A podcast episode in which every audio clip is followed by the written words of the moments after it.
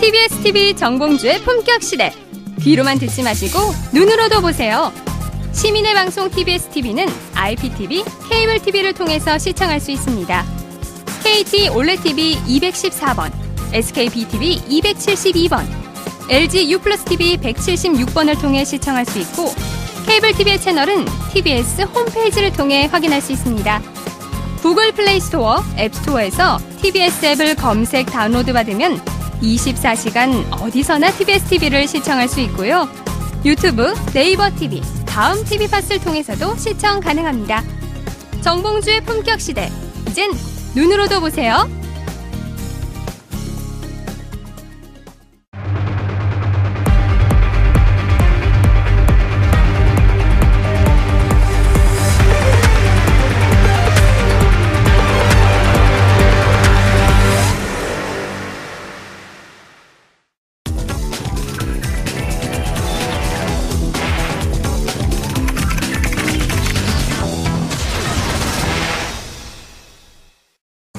이명박 전 대통령 정권에서 국가정보원이 운영한 민간인 댓글 부대 관련 자료 중 일부가 검찰에 제출된 것으로 확인됐습니다. 검찰은 지난 8일 국정원의 민간인 댓글 부대의 규모와 운영 방식, 비용 등을 담은 자료를 요청. 3일 뒤인 지난 11일 적폐청산 TF는 요청 자료 중 일부를 검찰에 제출했고 나머지 자료는 오늘 2차로 넘길 예정입니다. 자료를 받는 곳은 원세훈 전 국정원장의 재판을 담당하고 있는 검찰의 댓글 수사팀으로 30일 선고가 예정돼 있는 원전 원장 재판에 관련 증거를 어떻게 활용할 수 있을지 우선 검토합니다. 지금으로서는 검찰이 변론 재개를 신청한 뒤 공소장 변경 순서를 밟을 가능성이 큰 것으로 알려지고 있습니다. 일사부재리 원칙상 기존 공판과 별도로 재수사를 할 경우 여러 한계가 있기 때문입니다.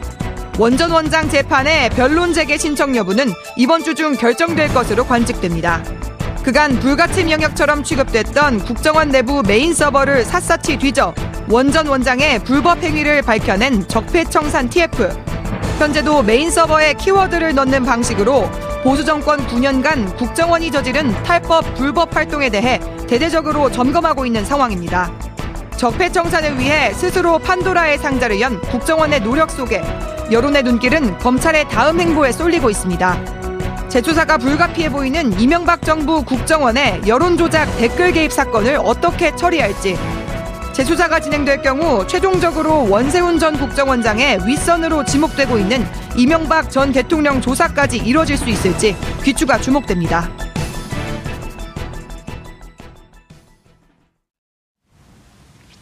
8월 14일 월요일 정봉주의 품격시대 두 번째 이슈 들어가겠습니다.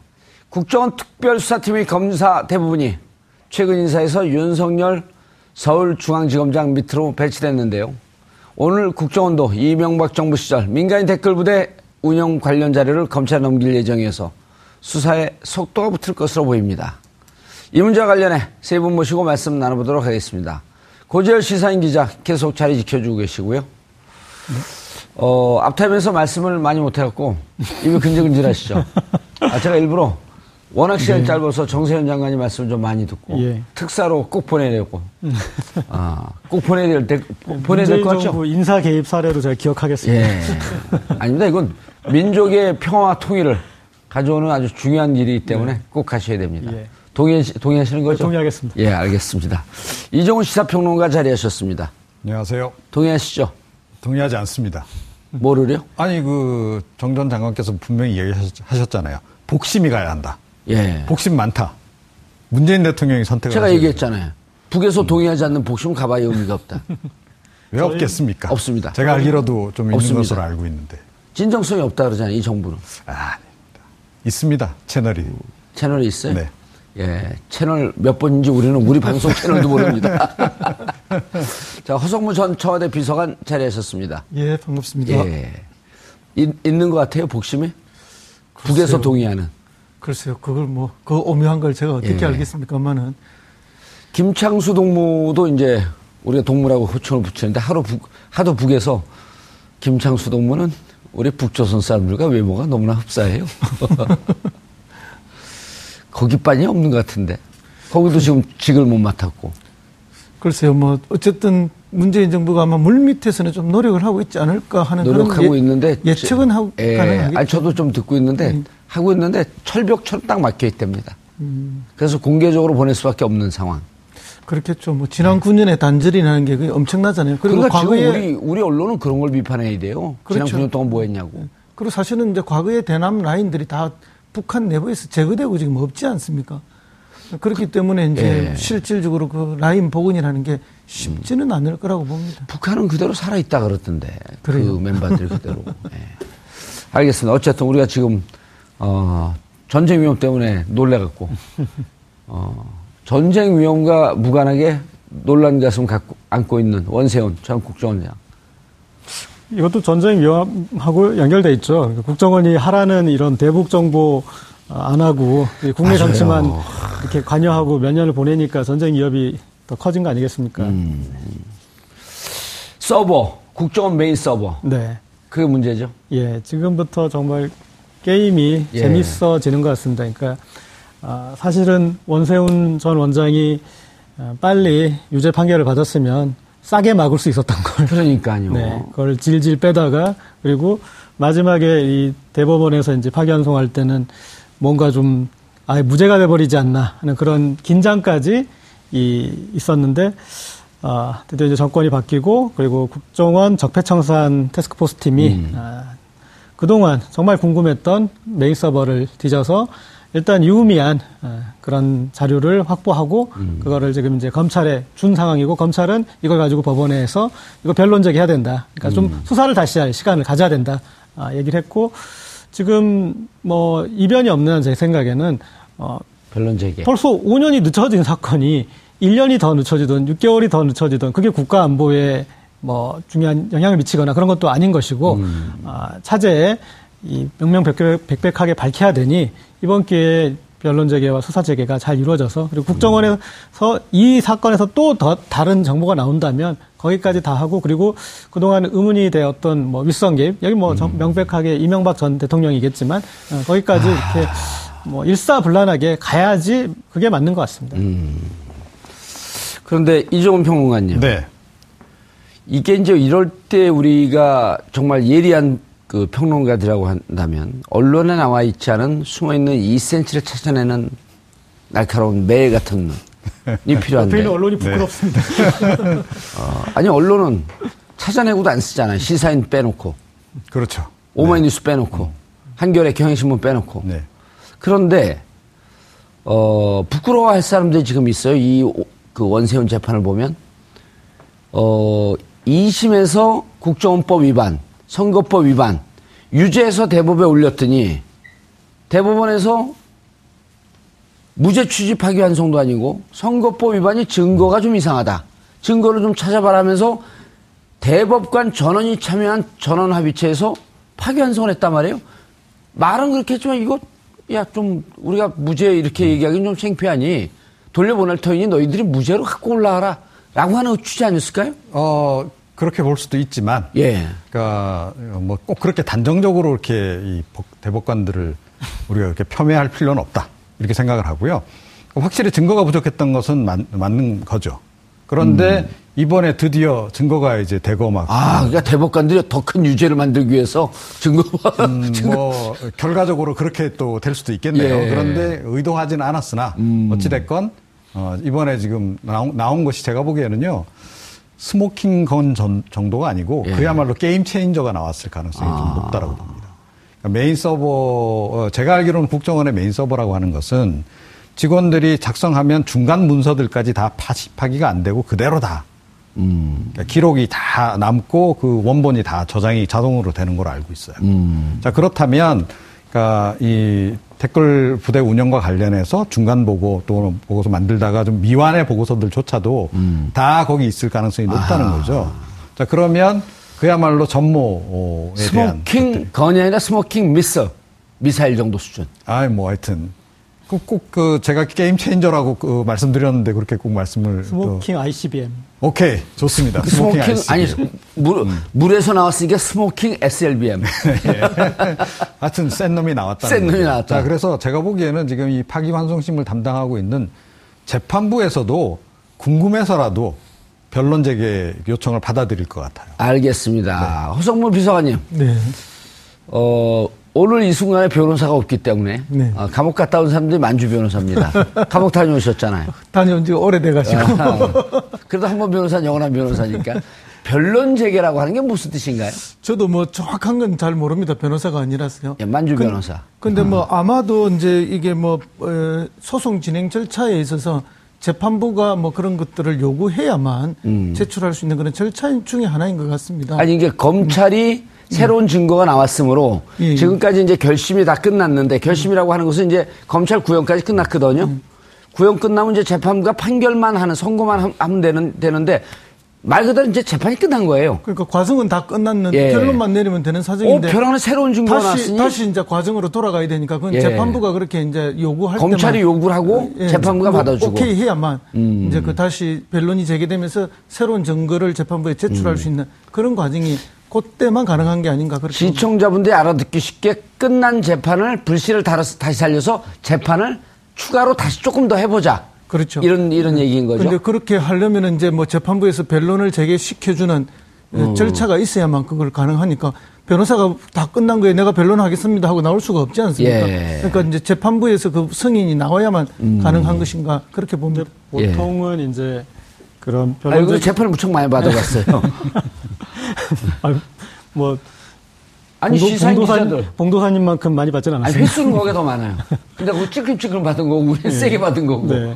그런데 그런 것 같습니까? 보통 이제 그런 변론 재개를 안 받아들여주는 이유는 음. 아 그것까지 안 해도 유죄에 유죄 무죄 논리 구조가 네. 섰다 음. 그렇게 해서 이제 안 받아주는 거예요. 이번은 안 받을 수가 없는 게 대법원의 취지가 증거가 증거를 보완하라고 한 건데 그 증거가 나왔으니까 이거는 변론 제기를 받을 수밖에 없는 어떤 그런 구조인 것 같습니다. 예. 네. 그리고 이걸 안 받아주면 국민들이 그걸 용납을 못 할 것 같아요. 그러니까 음. 일단 이걸 우리도 국민들도 알아야겠는데 그것을 사실은 외화할 수 있는 구조가 구, 아, 국정원 TF가 바로 그거 국정원에 있는 것을 바로 그렇게 발표해 버릴 수 있는 것은 제한적이지 않습니까? 그런데 음. 아, 이것에 대해서 법률적으로 따져서 아, 이게 위법인지 적법인지에 대해서는 그런 과정이 필요한데 그 과정을 할 수 있는 형식적인 절차가 할 수 있는 이걸 만들어줬는데 여기서 판사가 덮어버리면 음. 그분은 적폐를 덮는 게 돼버리기 때문에 음.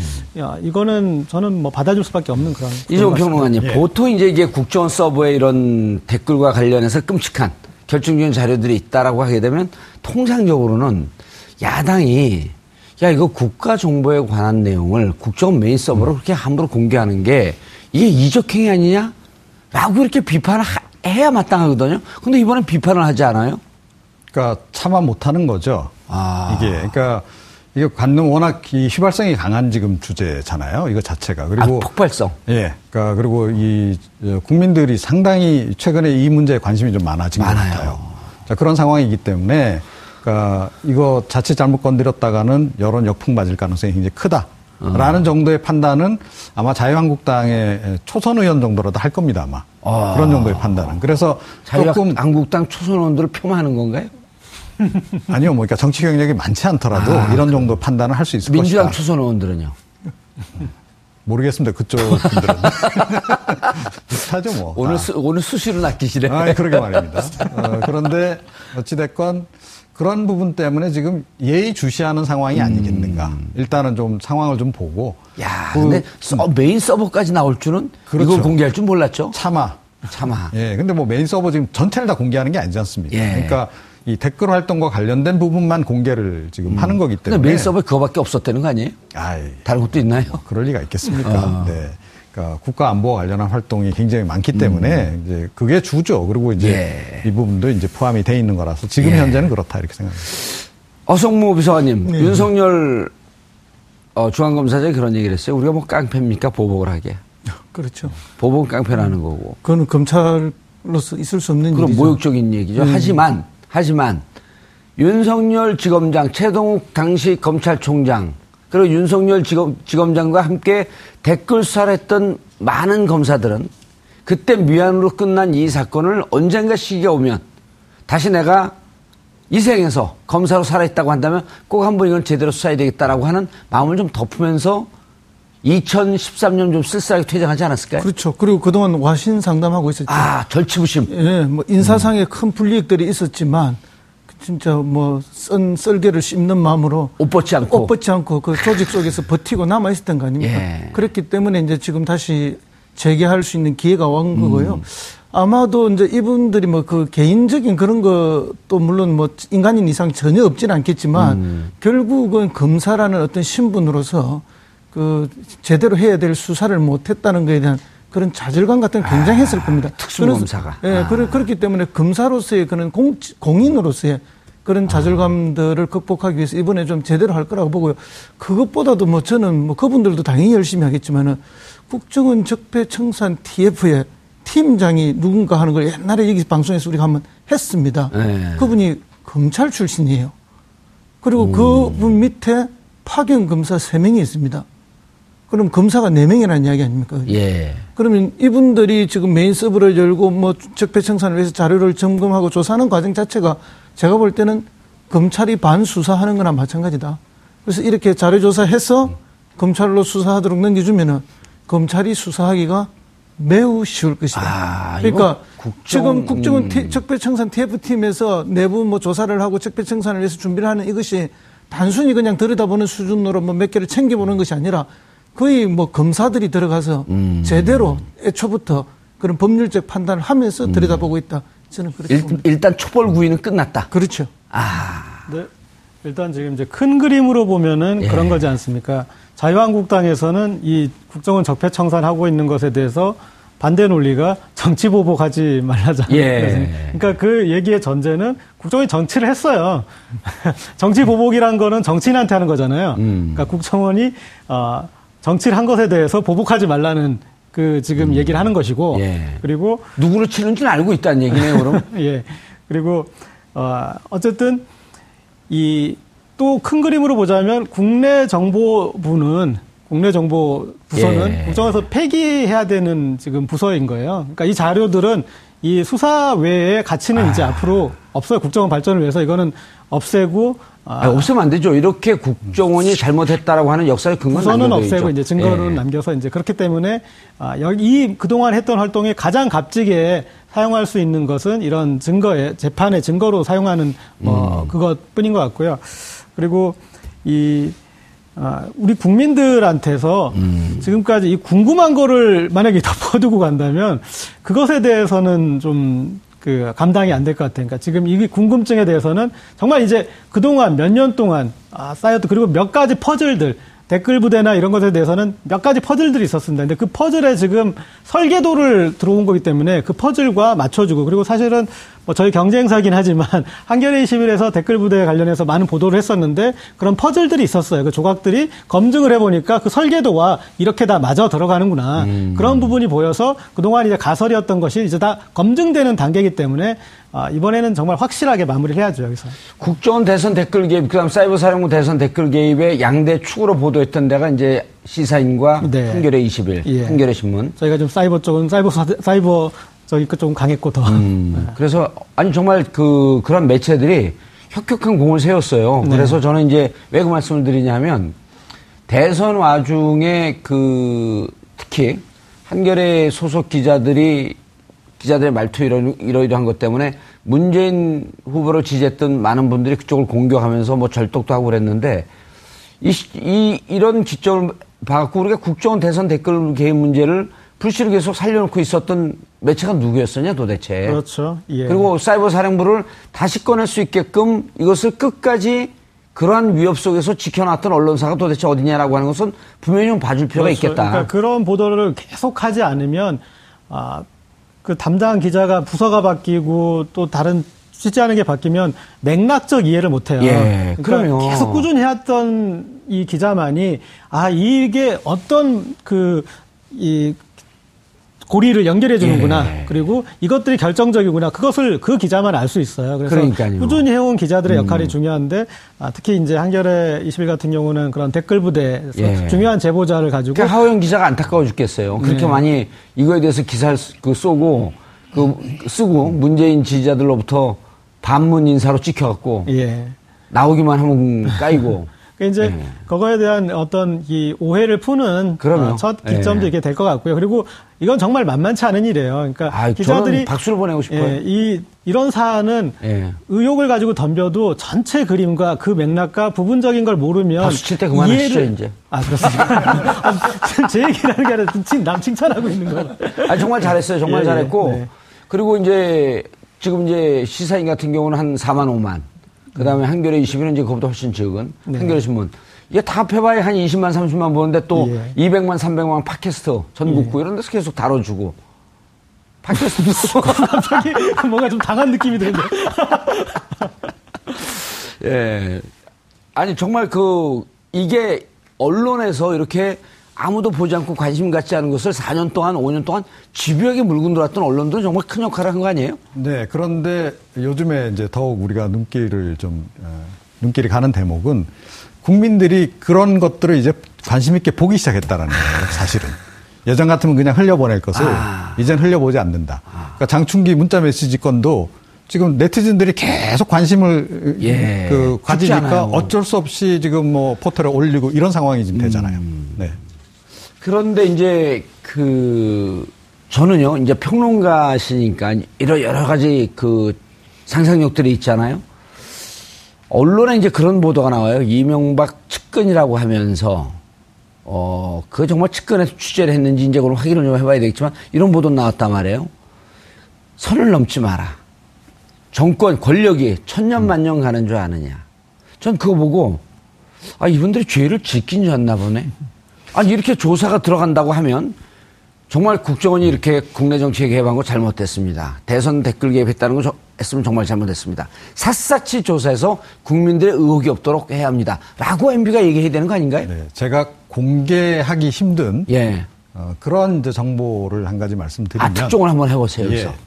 그러니까 이 댓글 부대 운영 관련해서 청와대에서 회의를 했다는 거죠. 대통령 하고 청와대 핵심 참모 대통령 주제로 예 이런 거 할 거냐 말 거냐 근데 반대하는 사람도 꽤 있었다. 는 거죠. 오, 책임질 수 있어요? 어, 그런데 이걸 강행을 건, 했다라고 하는 얘기를 제가 누구를 통해서 얘기를 들은 적이 오. 있습니다. 근데 그걸 뭐 문제가 되면 그 실명을 그러니까 물증이 그러니까 물증이 없기 때문에 제가 이걸 확실하게 그렇다라고 얘기는 못 하는데 아, 풍문으로 그, 들었다 는 정도는 말씀드릴 수 있는 거 있을 것 뭐 같고요. 방송국 방송 프로그램 홍보해 주는 게 풍문으로 들었어. 예. 왜 이러세요? 그래서 그 이상 제가 이야기 드리긴 좀 힘들고. 아니, 그 정도만 해도 국민, 이제 네. 우리 시청자분들이 다 알아들어요. 그래도 아마 다 대충, 아, 흐름이 어땠을까라는 게 짐작이 되실 겁니다. 그리고 실제로 보면 원세훈 전 원장은 그 거의 사실은 뭐 일주일에 몇 번씩 독대를 한 거 아니에요. 음, 그렇죠. 명박 어. 전 대통령하고. 예. 어, 그러면 그 독대했을 때 무슨 얘기를 했겠습니까? 그러니까 국정원이 MB 정부 때 무슨 일을 했는가는 우리가 지금 다 확인이 됐잖아요. 음. 그때 뭐 대외 활동 또 뭐 대북 활동은 확 줄어버렸고, 예, 예 다 활동이 거의 죽다시피 하고 국내 정치 활동 관련한 것만 왕성하게 했는데 음.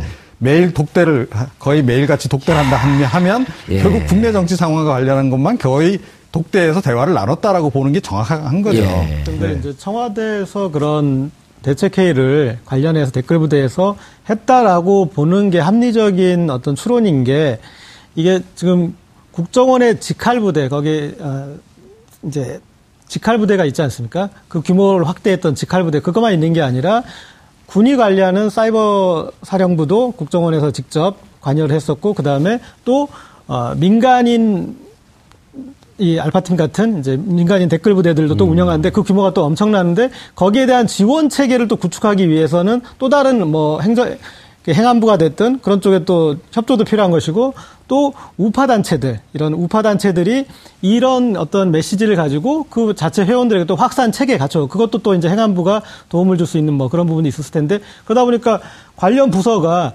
군도 포함되고 음. 이렇게 되고 나중에 이 사안이 이제 수사 쪽으로 가버리면은 법무부도 관련되고 그러니까 흔히 말하는 이 여론 조작을 위해선 유관부처 협력이 절실했기 때문에 행정 아, 행정부의 수반인 청와대에서 다룰 수밖에 없는 사안이었던 것 같습니다. 유관부처 회의를 해야 됐다. 그럼 또 우리 청와대 비서관 이게 어디로 모든 부처 어찌 보면 다 연관된 거거든요. 은밀하게 진행이 돼도 그럼 청와대에서 대책회의를 할 수밖에 없었다.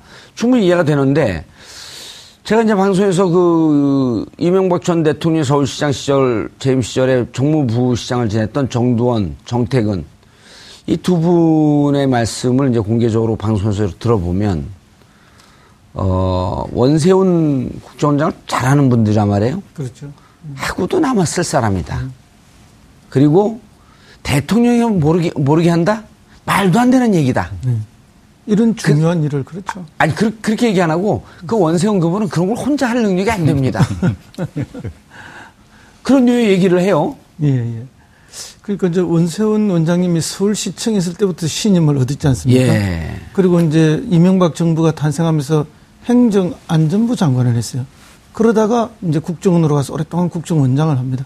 그러니까 완벽하게 이명박 대통령이 신임을 얻은 분이고 음. 그건 동시에 뭔가 하면 이명박 대통령이 정권을 유지하거나 확대하기 위해서는 완벽하게 믿고 지시할 수 있는 사람, 자기를 대신해서 권력을 운영할 수 있는 사람이 음. 필요한 거죠. 그런 역할을 한 사람이라면 그 정도 신임을 얻으려면은 소위 흔히 이야기하듯이 입안에 혀처럼 해야 됩니다. 서, 구중지설. 예, 뭐 아하. 그렇게 해야 되고 또 어쨌든 자기의 공을 끊임없이 자기의 상사에게 내가 이렇게 잘하고 있고 그런 신뢰를 받기 위한 여러 가지 역할을 해야 되죠. 음. 그렇기 때문에 뭐 그건 제가 볼 때 그런 시중의 지적들이 너무나 타당한 지적이다 이렇게 보고요.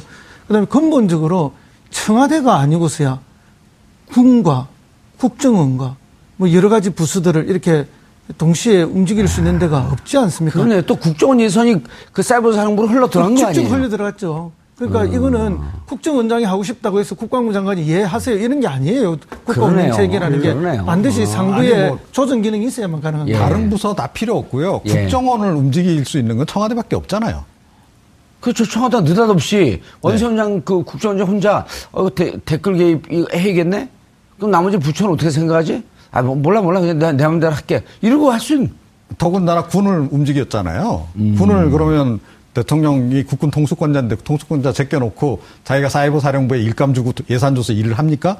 불가능한 거죠, 이거는. 그, 아. 네. 그런데 이제 정도원 전 의원이 이 얘기 들으면은 좀 섭섭하실 수도 있는데. 섭섭한 얘기는 하지 마요. 음. 저하고 같이 방송도 하고 그러는데. 이 정두원과 원세훈의 차이가 명확해요. 예. 네. 그러니까 정두원 어, 전 의원이 MB가 당선됐을 때는 명백한 2인자였어요. 그럼요. 예. 명백한 2인자였는데 이 인수위원회 들어갔잖아요. 예. 그런데 정부 시작하자마자 까여놨잖아요. 음. 그분은 그렇게 바로 까인 사람이고 정태근 전 의원도 그 라인에 있다라는 이유만으로 거기서도 이제 배제된 분이고 그런데 어, 이 정두원 전 의원이 발의 때만큼도 생각을 안 했던 원세훈 같은 경우는 국정원장까지 올랐다면 해. 근데 결정적인 차이가 있어. 제가 봤을 때는 어떤 차이냐면 인물평이에요? 아니 그 원세훈에 대해서 이제 우리가 이해할 수 있는 그런 음, 코드일 수도 있는데 네. 정도원 전 의원이 까이게 된 결정적인 계기는 방송 용어 좀 쓰세요. 배척되게 된. 배척되게 된. 계속 까. 한번 하고 놔뒀더니 계속 까. 아, 그 이제 그 어떤 그때 예. 그 충격 같은 걸 이렇게 좀 전달하고 싶다 그렇지. 보니까. 리얼하게 계속 네. 까인다 쓰세요. 그러면. 그러면 예. 까였던 이유는. 예.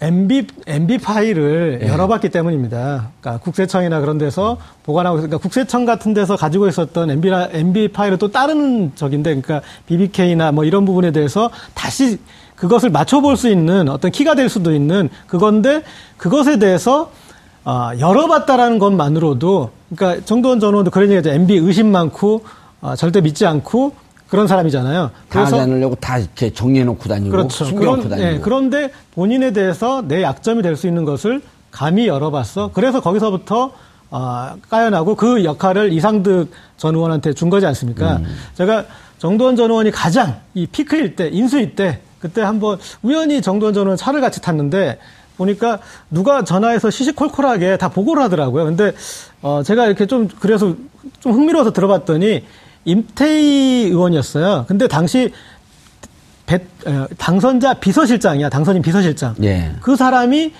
이 결제 라인을 거치는 거예요. 정두원 전 의원을. 그 정도로 어, 정말 명백한 이인자가 맞았는데 그런데 그 사람도 까여내는 이유가 MB는 본인에 대해서 불리하거나 음. 아, 그런 부분에 대해서 그걸 너를 알려고 한 것만으로도 그 아, 가장 1등 음. 공신을 잘려내 버렸잖아요. 그런데 원세훈 같은 경우는 계속해서 국정원장까지 시키고 그러니까 그런 것들을 다 품고 어, 그리고 어, 굳이 내가 몰라야 될 것 알면 위험할 것들은 알려고도 제 생각에는 안 했을 사람이에요. 음. 이제 그런 사람, 그런 사람이 아, 그동안에 이제 그 악역을 맡아왔다. 그렇게 조금 두 명의 그런 차이를 얘기할 수 있을 것 같습니다. 음. 예. 설득력 있었습니까? 그거는 잘 모르겠어요. 그건 시청자분들이 판단하는 거죠. 네. 근데, 근데 어떤 네. 권력이든지 권력 음. 초기에 보면은 그 가신그룹이라든지 학자 그룹들이 대통령 주변에 많이 있어요.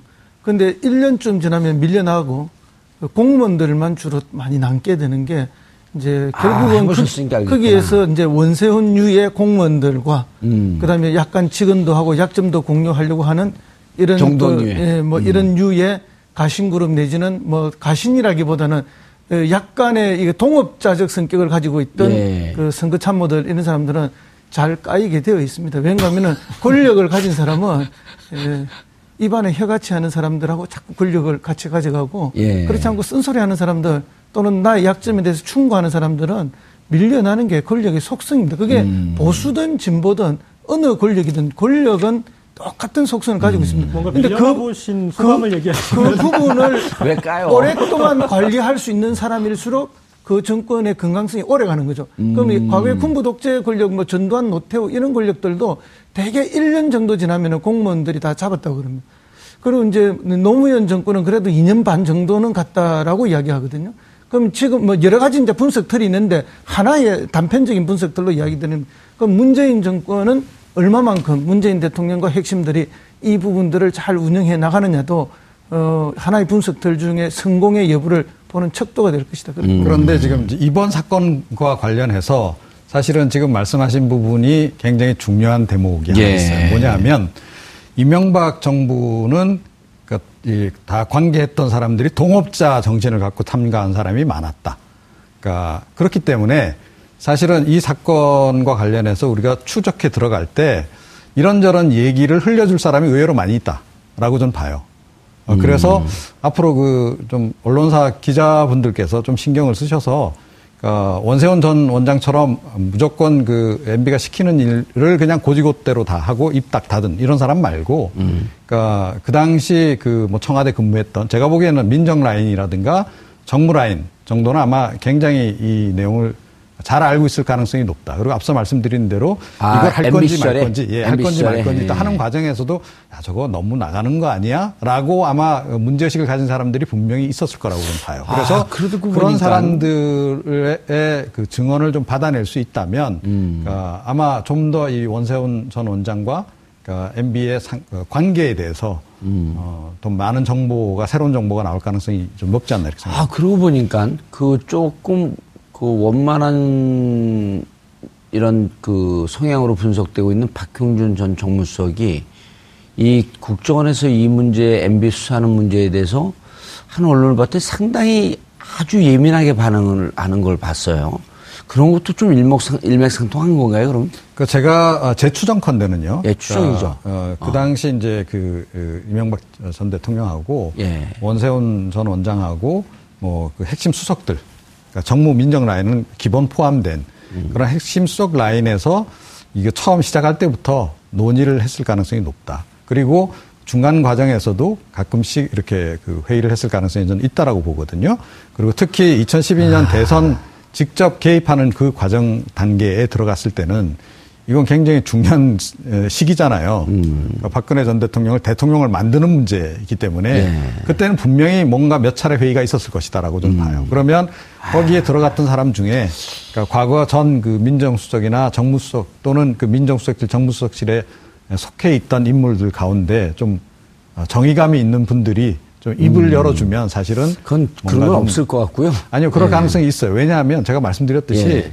그러니까 이 박근혜 정부하고 이명박 정부 성격이 많이 다르고 음. 이명박 정부 같은 경우는 그야말로 동업자, 동업자. 정신으로 알겠습니다. 들어온 사람이 많았기 때문에 그렇다. 허성문 비서관님, 네. 며칠 전에 제가 주간조선 기자한테 전화를 받았어요. 네. 전화 받고 어 제가 2013년 출소해서 MB 사무실 앞에 가서 어 2012년 9월 2일 이명박 박근혜 독대하면서 100분간 모두 그 배석자를 물리치고 100분 동안 둘이 무슨 얘기를 하셨나요?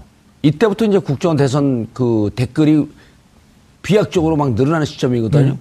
그 저거 1인 시위하는 거 보고 기, 그 기자가 아, 저거 또 감옥까지 갔다 와서 무슨 미친 짓인가 했는데 시간이 지나서 보니까 그때 9월 2일 날 그렇게 원수처럼 지내던 둘이 만나고 그 이후에는 무척 친밀해졌다. 그렇죠. 이때 댓글 얘기한 거 아니겠느냐? 뭐 그때 당시에도 둘이서 무슨 음모를 꾸몄을까 많은 분들이 예. 했고 걱정을 하면서 아 선거에 결정적 영향을 미칠 뭔가를 그러니까요. 했을 것이다. 그 내가 패키지 하는 게 미친 놈처럼 보였다가 지금 보니까 어우 제대로 짚었다. 그래서 전화 아니, 왔었어요. 근데 보세요. 아, 저기 얘기하고 있는데. 아니, 제가 잠깐 끼어들어서 죄송합니다. 그러니까 그 어, 회동을 갖기 전에 예. 청와대 참모들하고 회의를 안 했을까요? 음, 당연히 회의한 거죠. 이명박 전 대통령이 예. 뿐만 아니라 예. 실무자 밑에 실무선에서 끊임없이 양측 양측에서 조율을 해줘? 조율을 아, 다 했을 겁니다. 그렇죠. 무슨 얘기를 할 거냐? 예, 예. 아하. 그리고 이제 그날의 핵심 이야기가 정권 재창출을 위해서 이명박 정권이 뭘 도와줄 것이고 그렇게 창출되면은 박근혜 정권은 이명박 퇴임 이후를 어떻게 보장해 줄 것인가 이런 부분에 대한 상세한 그 주고받기가 있었을 거라는 예. 게 그때 당시에도 우리가 다 예측을 그렇게 했죠. 알겠습니다. 그리고 이 칼끝은 MB하게, MB하게까지 갈, 갈 것이다. 당연히 갈 것이라 보고 또 동시에 그것이 박근혜 현, 어, 대통령, 전 대통령에게도 또 영향을 미칠 것이라 봅니다. 알겠습니다. 아, 아까도 말씀드렸지만 만약에 국정 대선 댓글 개입을 수사하겠다고 한다면 전임 대통령으로서 이렇게 말하는 게 맞습니다. 어, 국정원이 국내 정치에 개입한 거 옳지 않다. 댓글 개입한 거 옳- 옳지 않다. 샅샅이 수사해서 명명백백, 명명백백히 오해가 없게 밝혀라. 라고 하는 게 맞는 대응 태세 아닌가요? 어, 만약 그 MB께서 어, 화를 냈다고 한다면 이런 말이 어울릴 것 같습니다. 똥낀 놈이 성낸다. 8월 14일 월요일 정봉주 품격시대 마치겠습니다. 감사합니다.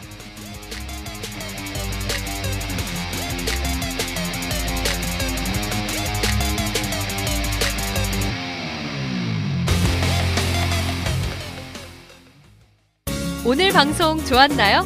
방송에 대한 응원 이렇게 표현해주세요. 다운로드하기, 댓글 달기, 구독하기, 하트 주기. 더 좋은 방송을 위해 응원해주세요. 다운로드하기, 댓글 달기, 구독하기, 하트 주기. 기억하셨죠?